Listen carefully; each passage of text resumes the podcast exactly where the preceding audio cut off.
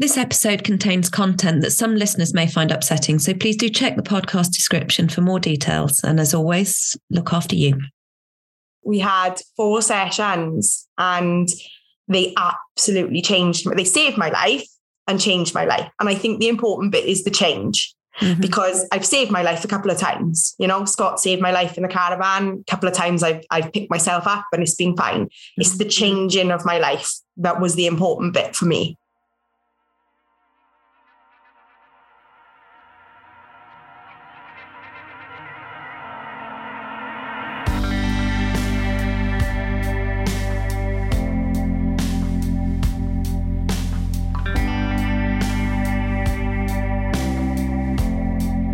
Hello and welcome to another Human Givens podcast. I'm Jo Baker and I'm part of the Human Givens team, and today I'm going to be talking to Hannah Phillips. Hannah's a writer, a mental health activist and founder of Wonderful Women, a concept that brings together inspiring women through live events, blogs and podcasts. Until recently, Hannah worked for Run Wales, supporting and encouraging people across Wales to take up running. She's the author of No Run Intended, a book that charts her relationship with running and indeed with herself along the way. Hannah's written and talked extensively about her own experiences of mental health difficulties, and she's a relentless campaigner, particularly for Big Moose, a charity helping those struggling with their mental health and through whom Hannah found support. Hannah regularly talks about her experiences and the importance of getting the right help, and we're really lucky to have her with us today to talk about her story and the journey that took her to Big Moose and where it's taken her since. So welcome, Hannah. It's great to have you on the podcast today. Thank you. I'm very excited. So let's start at the beginning. Where did this all start for you, Hannah? Um, how long have we got, Jo? um, I think I've always suffered with my mental health. And I say suffered because, I mean, I've got a very different view of it now that I've come out the other end, so to speak. But I was a, a troubled child, I'd say. Like, I didn't sleep as a kid at all. And We, I was dragged back and forth to the doctors, the clinics, and I just wouldn't sleep. I didn't sleep until I had like severe bronchitis when I was fifteen, and then I sort of caved into it. But like on reflection now, I didn't sleep because uh, I it turned out I had O C D, and right. the routines and the rituals I had to go through to go to sleep, I just thought it was easier not to sleep because I never told anybody that and nobody picked up on it. So it wasn't until I was in my twenties did I get diagnosed. Right. So I, um, and it's funny, like there's lots of things coming back now because obviously I'm, I'm learning so much about everything at the moment, which we'll get on to. It's funny because I was listening to the O C D Stories, which is a podcast all about O C D. And there was a, a boy on there who, he wouldn't get in the bath because he was afraid. He'd convinced himself there was a shark in the bath as a kid. And it only occurred to me that I would only walk down the stairs in a certain way for years and years, or guy folks would turn up at the end of the hallway. Gosh. And nobody picked up on that at all. And I didn't tell anybody because I thought everybody had these little quirks, you know, yeah. that they had to open the door a certain way. Or, and the bedtime was a big one because, like, as we know, sleep is so important. And I obviously I was probably like in a bit of a state because I was so tired. Mm. But bedtime, if I didn't do these certain things in a certain way, which took forever, I was convinced my parents would die. And the, the funny one, they, I used to add to it. So there would be certain things that would happen and I'd add to it. And the one then, my auntie had like a gallbladder problem and I had to do, I had to like flip my pillow for her. Otherwise the gallbladder would have been like disastrous. Yeah. So it was like, and then as I got older, things would add. So I'd have to do things for my parents. I'd have to do things for my auntie Chrissy. And then it'd be like someone I'd heard on the news. I'd, I, there was... um. caravan fire, and I had to sort of like this is crazy I had to sort of tap the bed in a certain way, or these people would have another caravan fire. Mm. And this went on for so long without any recognition, so it just built and built, you know. It was just, just adding more and, and more things. Yeah. Which must have been absolutely exhausting and, and hugely yeah. time consuming, and obviously eating yeah. massively into that sleep window. Yeah yeah and pretty terrifying as well by the sounds of it. I just thought it was normal. I thought everybody did this. And I remember saying to my mum once, we were in the car and I used to, like, we there was a certain route we'd have to go to my uncle's. And I used to pretend that there were monkeys on each lamppost and they'd have to twist round, flip round mm-hmm. each lamppost and jump to the next one. And if they didn't do it on that stretch of road, something terrible was going to happen at my uncle's. And I remember saying to my mum about this, this was the only time I spoke about it. And my mum said to me, oh, when I was a kid, I used to think that there was blades at the side of the car and it would cut the grass. So okay. I just assumed, I put that into my sort of like pocket and thought, well, no, everybody does these things. Yeah. Yeah. yeah, yeah. So, I mean, I mean, my mum has got her own mental health issues, so she might, she might have undiagnosed O C D there somewhere, but it, uh, yeah, it's a fun, funny old thing. So, mm. so you lived with this from quite an early age. Can you remember yeah. when that first started? No, I have no memory of when it started. So I must have been very young. I think my mum started taking me to the doctors with sleep about four. Mm-hmm. And then they hope, uh, yeah, it must have been about four because I remember they pinned all the, my hopes on me going to primary school, from nursery to primary school. I'll tire her out and she'd sleep. Mm-hmm. And it, and it didn't, didn't. I went without sleep for so long. It's quite frightening. So the impact of many years of short sleeping and of having these constant controlling thoughts in your head from O C D, taking right up into your adolescent years, how did that impact you during your so teenage years? Adolescence was a, a really very difficult time for me. So my mum was sectioned the day before my thirteenth birthday. And I remember she suffered all her life and she'd been in and out of the hospital. But the one before my thirteenth birthday was quite significant. She was in for a really long time. Um, my dad, he's passed away now, but he was pretty useless, to be fair. And that period of like, I think it was six months she was in for. And it just changed everything. Absolutely everything. And that's when I think the cracks started to become deeper. So it wasn't just the tapping and things then. So she, I remember really disliking myself after that for a really, really long time. And then when I got about fifteen, sixteen, I started drinking. Okay. And then that was probably another era of, of chaos. So what I thought looking back was probably, you know, I'm from the Southeast Valleys. We all drink an awful lot. It's, it's a massive part of our culture. And what I saw and believed was normal, a normal drinking, a normal alcohol relationship really wasn't. And it's only now I'm sort of coming to terms with all that, because I'd drink with the girls like we all did. Mm-hmm. I would never know when to stop. I was always the last one out, and I was always the last one out and the first one out the next day. But I would go home and hurt myself a lot of the time. And then that started creeping in then when I wasn't drinking. I remember coming home from school. And this is, you know, we'd be young, like A levels. Mm. And there'd be no one in the house because my, my dad was an absolute, my dad, it was, it's really quite humorous to look back because he was an absolute idiot. He was like a small time criminal, really, when we look back. It seemed harmless at the time. But I'd go back and often the house would be empty because he had been arrested or or whatnot. Uh, the house would have been raided and my mum would have been goodness knows where. And I used to come home and I remember being in my uniform and, and cutting my arms.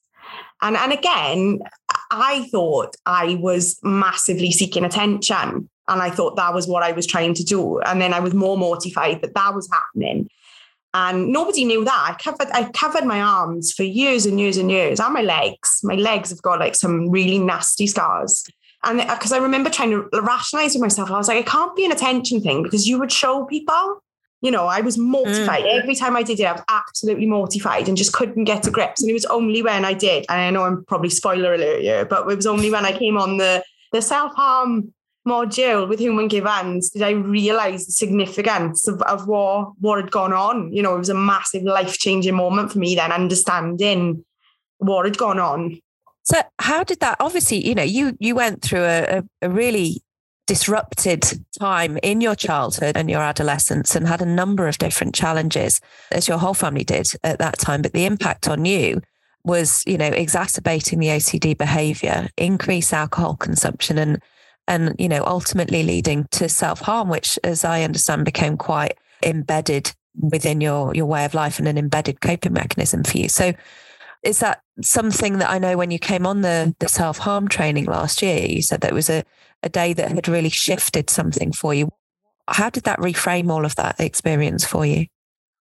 I think with all of it, and again, spoiler alert, I had to have some therapy, and this is why I'm, you know, I'm a massive advocate for Human Givens, because I had some Human Givens therapy. And when we unpicked it all, you know, I've just been so unkind to myself. Mm. So horrible, you know, like I wouldn't treat my worst enemy like I've treated myself. And it was a massive thing to come to terms with. And then when I really, you know, when we, when I was sat there listening to why people hurt themselves, you know, and there's still a massive stigma that it is, you know, angry teenagers that slice their skin and things. And I mean, this went on, I was with Scott. So I was, just before we got married, was probably the last time I hurt myself. You know, this, this isn't, or you know, it's never an attention thing, never, ever. And I think it's quite frightening that that's what we've been led to believe. Mm. You know, all right, perhaps people do cut and show themselves, which again is another, le- you know, it's another level, but it's never for attention, or it might be for attention because they, you know, it's not being, these needs not being met. And it's absolutely, as simple as that. You know, and we always say, don't we, that, you know, all behavior is an attempt to get needs met. It's about looking at what needs are, are not being met. So if we, you know, if we go back to obviously a huge amount of impact on your life, how did you reach the point where you knew that you needed to get some help? So it's obviously been a really turbulent journey. And we, you know, we've missed quite a big bit out with, we had a couple of miscarriages, and that all added to the, the fun of the mental health. And in the summer of twenty twenty-one, it was the May that I stopped drinking. And I think, and I'm really keen to just keep spreading this message, I stopped drinking and immediately thought my life was going to be amazing. And it really wasn't, because what they, what they don't tell you about when you stop drinking is that you've got to sit with absolutely everything you've been numbing. So I've been numbing this for well over twenty years, and all of a sudden that coping mechanism is completely gone. I went through probably one of the most vulnerable, horrible times of my life. So I, I stopped drinking in the May, and I was absolutely adamant that was the last time, because I just couldn't, I couldn't do it to my girls. I've got these three lovely, beautiful, perfect little girls, and they didn't deserve a mum who was only half there. And again, it's really important to say everybody's relationship with alcohol is very different. There's not one path the same. I'm all for the wine culture with mums. If some mums need to come home and have a glass of wine, I totally get that. I wasn't just having one glass of wine, though. I was having an awful lot of wine.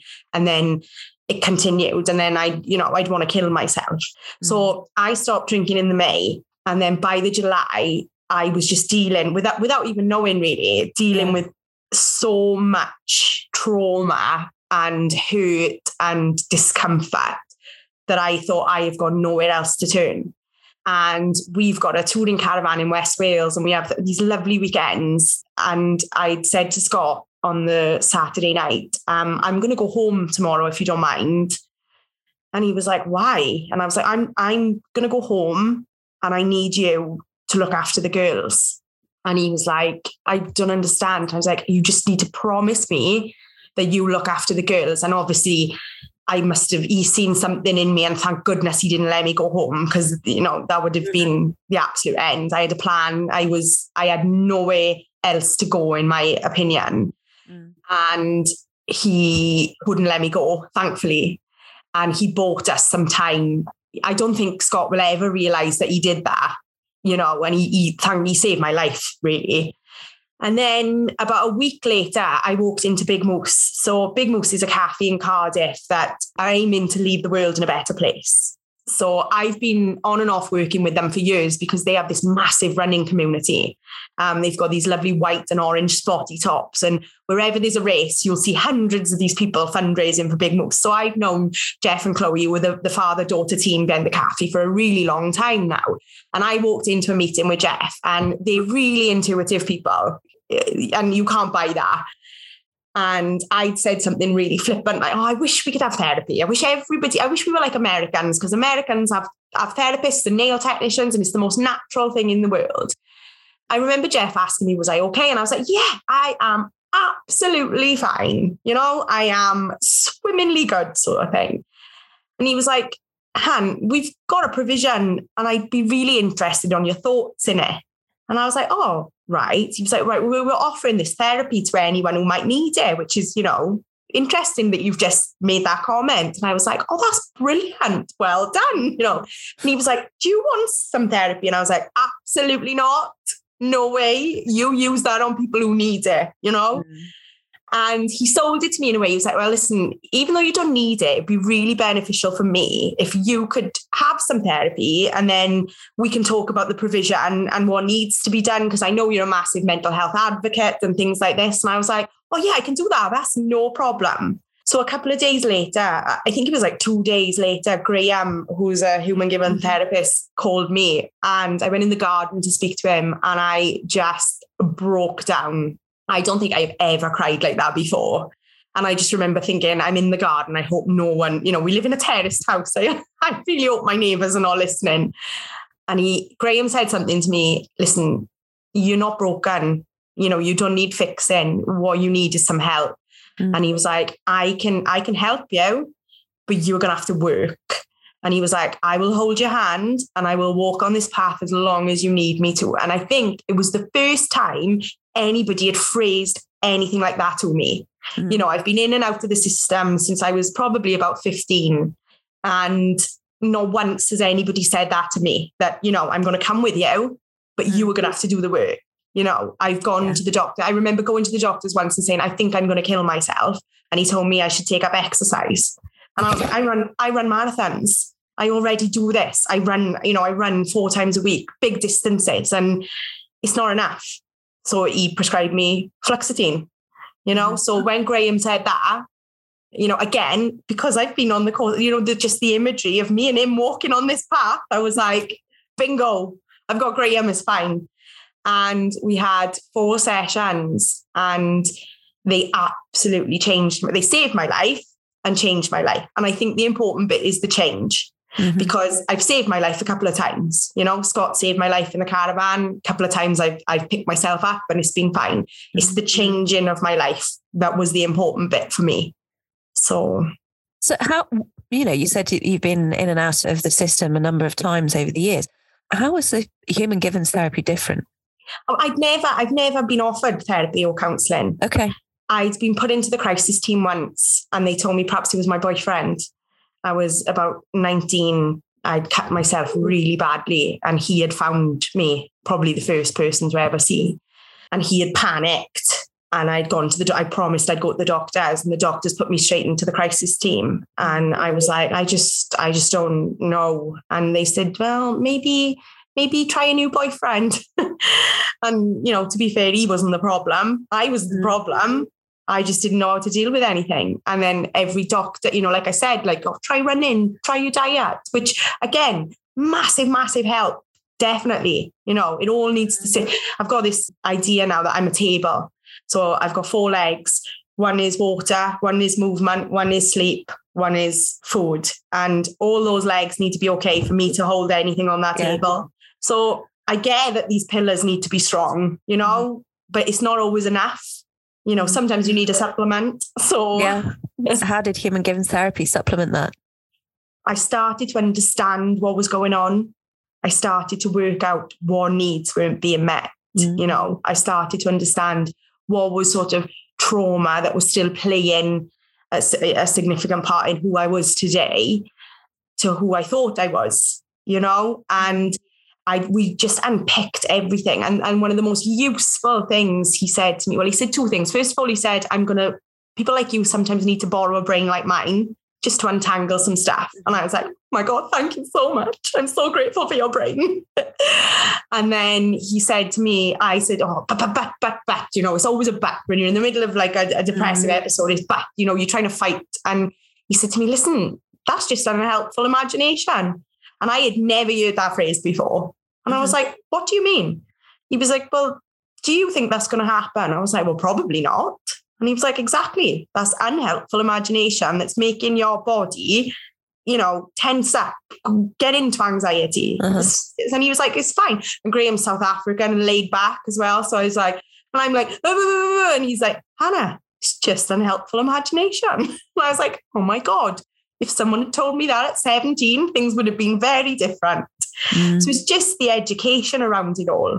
You yeah. know, I and we as a as a society, as a, you know, a species, and we overcomplicate it massively, you know, and that's not to say that there's answers for everything, because there's certainly not.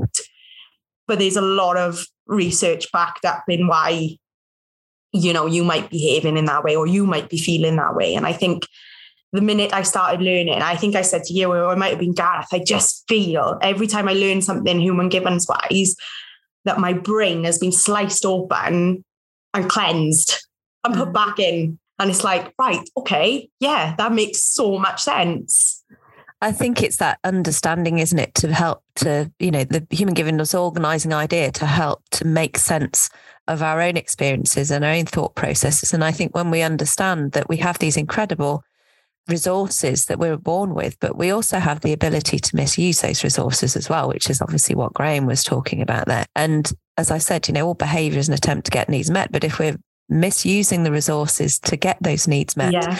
because we don't know how to use those resources in a healthy way, then we can become mentally unwell. And I think through, you know, through human givens therapy, that's a, you know, an absolutely key part of the model and of the approach is that educational part. And, you know, obviously, as you said, you know, Gareth and I, uh, you know, work a lot in, in education, and we, we do view therapy as an extension of that learning space. Massively. Um, and, and that self-development as well. I just kept saying after the first couple I did online of the courses, I just kept saying, I just think everybody needs a bit of this. Even if you're really well, you know, everybody needs these basic. And I think, you know, we, we've just missed so much, haven't we? Been, you know, we've missed really important bits of the mental health arena. And I think, like, if you've just got this basic understanding, like little things, and I'll think, right, what are you doing now, Han? What, you know, what are you trying to achieve here? Why have you, why have you done it in this way? And it's just picking apart. And I think, again, a massive part of it is slowing down.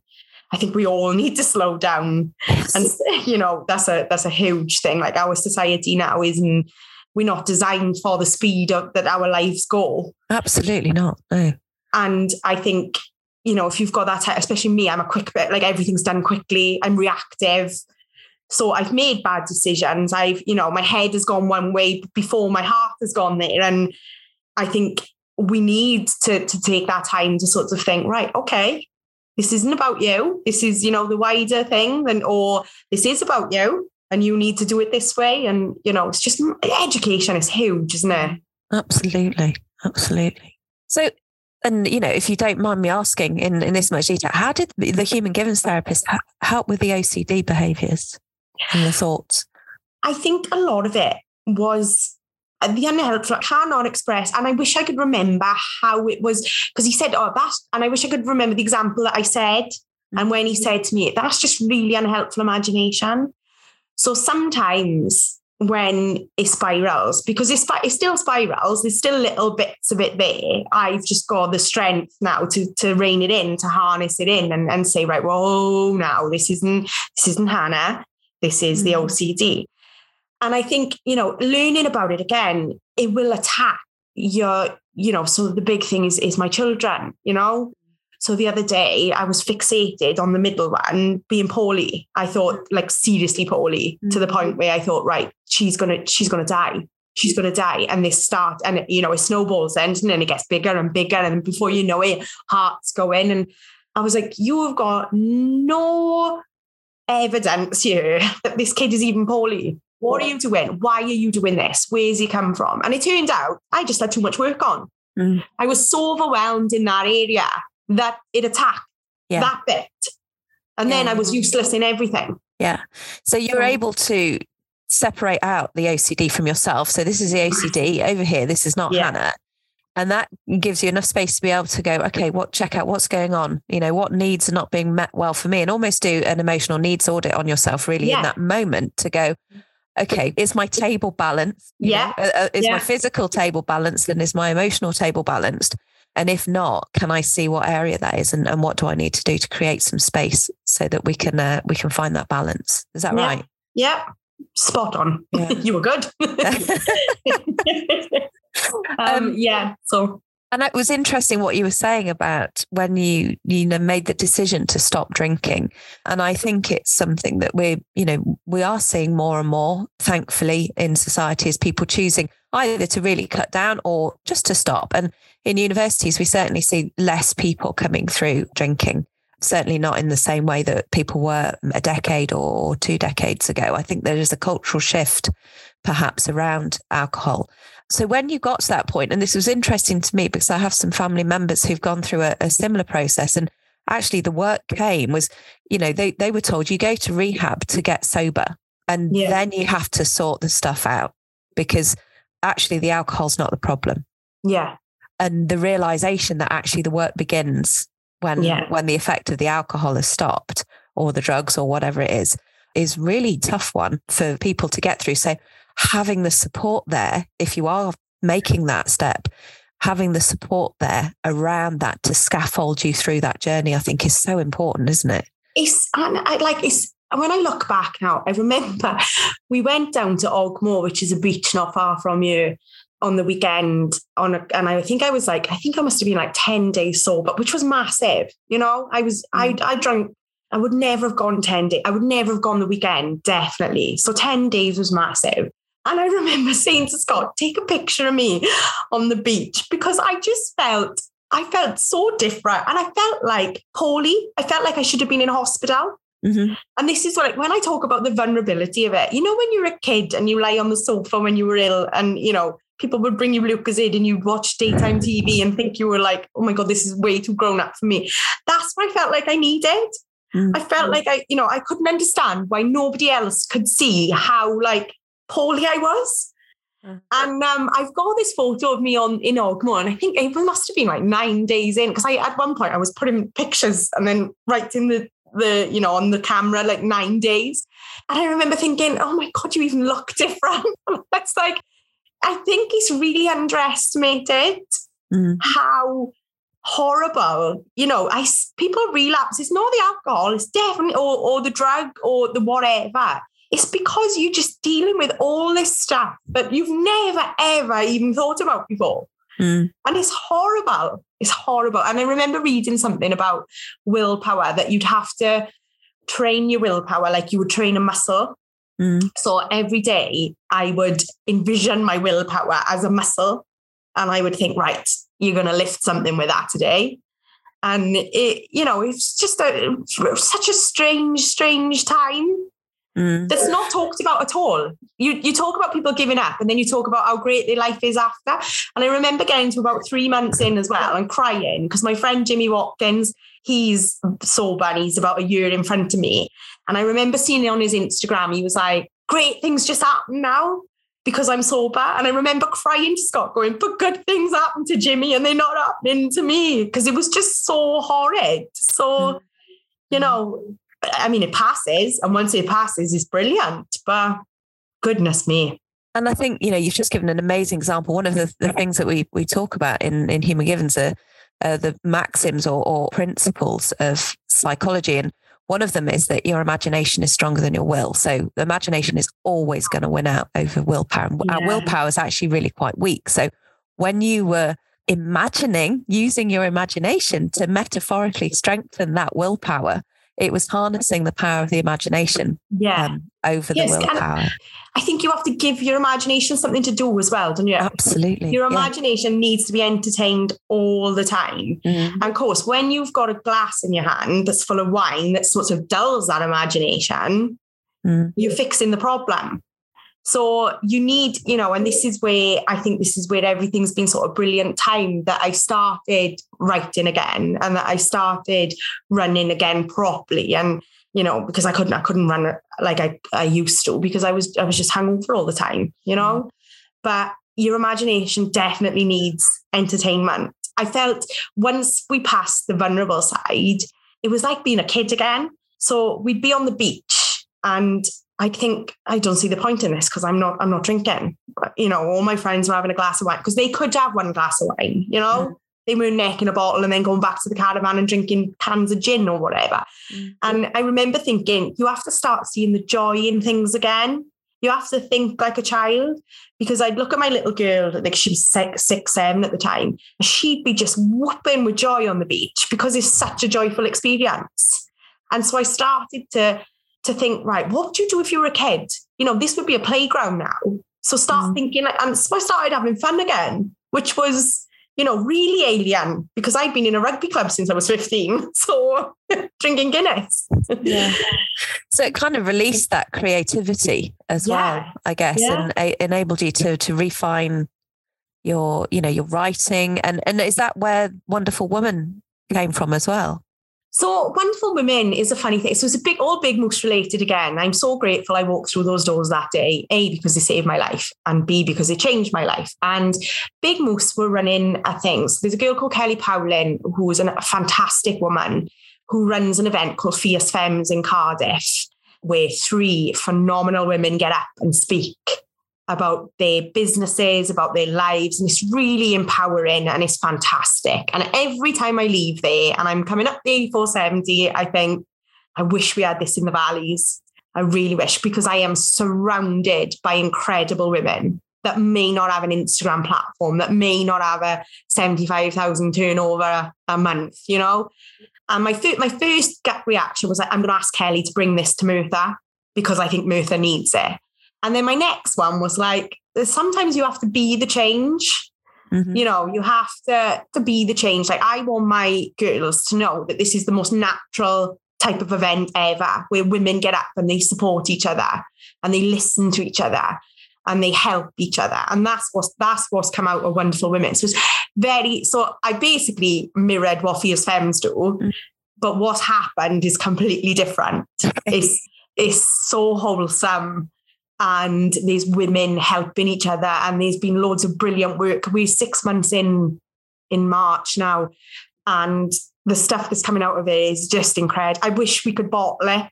So we did a survey this time. So we asked the women how they felt when they came in, how they felt halfway through, and did they leave feeling empowered? And the feedback was amazing. They was like, oh, the, the words were like beautiful. They were like, um, I've got a new energy. I'm really empowered. All these like amazing things. So it's not just my perception now, which makes me feel a lot better, because I was just banging on about these events going, oh my God, they're brilliant. I wish we could bottle it.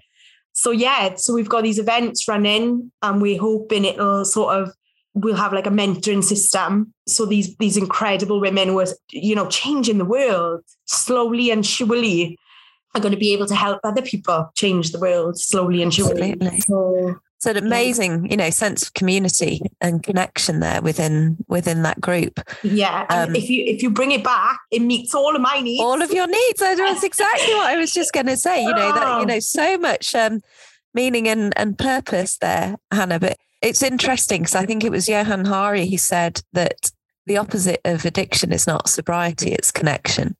Oh, I like that. And I think that's something when, you know, you're, you're, as you said, you know, you're blocking things off, you're losing that connection, aren't you? So to be able to bring that connection back into your life in a massive way. And the platforms that you do that on are incredible. You've mentioned running a, a few times. How does running help?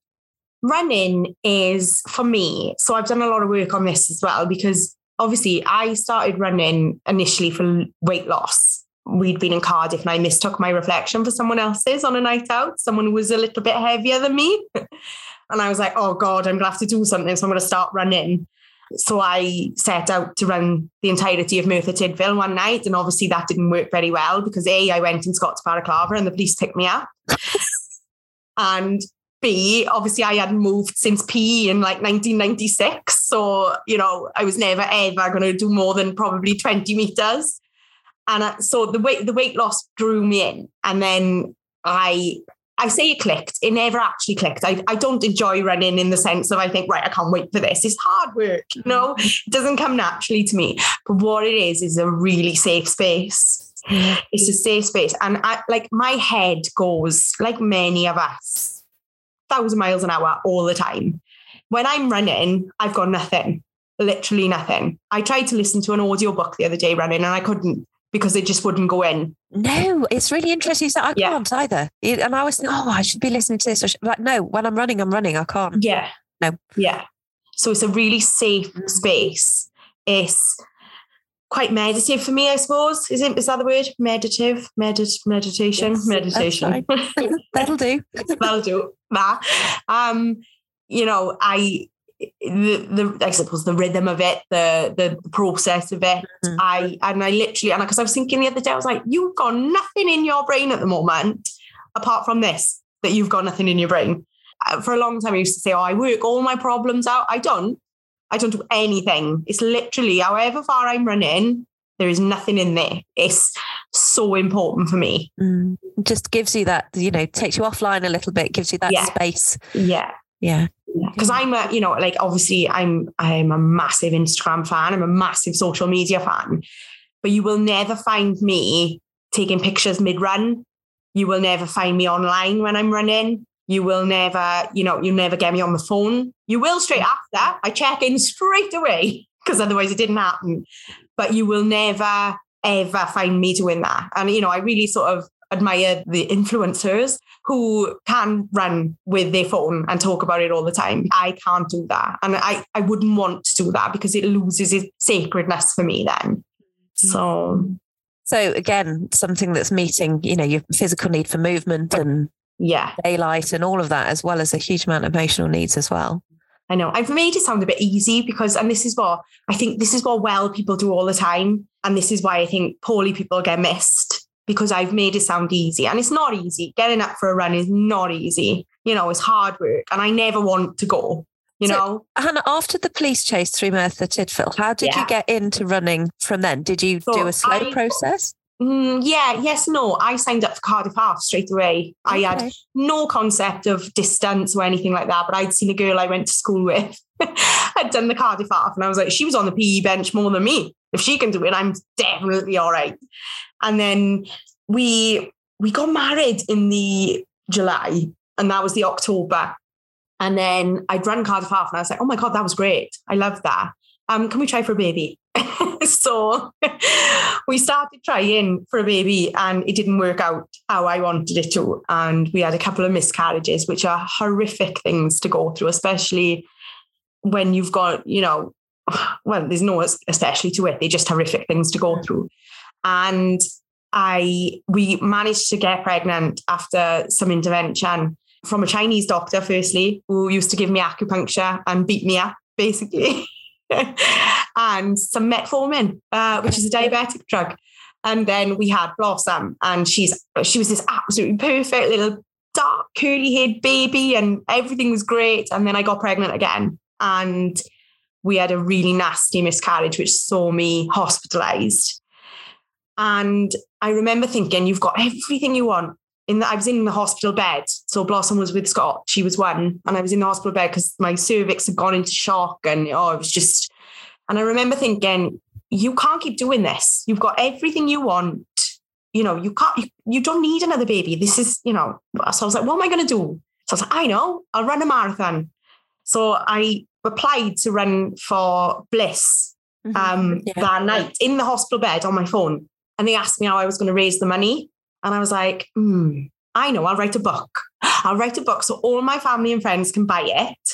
And then they'll read it. And at the end, I'm going to say, look, you've paid like ninety-nine p for this. Please sponsor me. So I thought, at least like if ten of my friends read it and give me a tenner, we're already one hundred quid up. So that's what I'm going to do. So I, I applied that night, told them this fundraising idea. And I heard a couple of days later then they were like, oh my God, we love this idea. And I was like, uh-oh, now we've got to run a marathon and we've got to read a, uh, write a book. But I was like, at least I'd be too tired to have sex then. So we can't get pregnant again. So that was the whole, that was literally the whole thinking process behind it all. And yeah, I wrote the book and I ran the marathon. And then I got my job with Run Wales. And it's just been running ever since. So, because I, I was really desperate for everybody to run. I was, you know, when, same as like when you become a non-drinker and you're like, don't do, don't drink, it's bad. Yeah. Yeah. And it's like, you, I've just become one of those really annoying people now. Um, but when you run, I just wanted everybody to have a little bit of that, however a lot. And I'm still a massive, massive advocate for that. So I think your, your role really took you out encouraging people into yeah. running, you know, people yeah. who'd never thought, or people who were, you know, running's not for me. I'm not somebody who runs, which I think is where a lot of us, I was never somebody who ran at, at school. I didn't start running until after I'd had my first baby.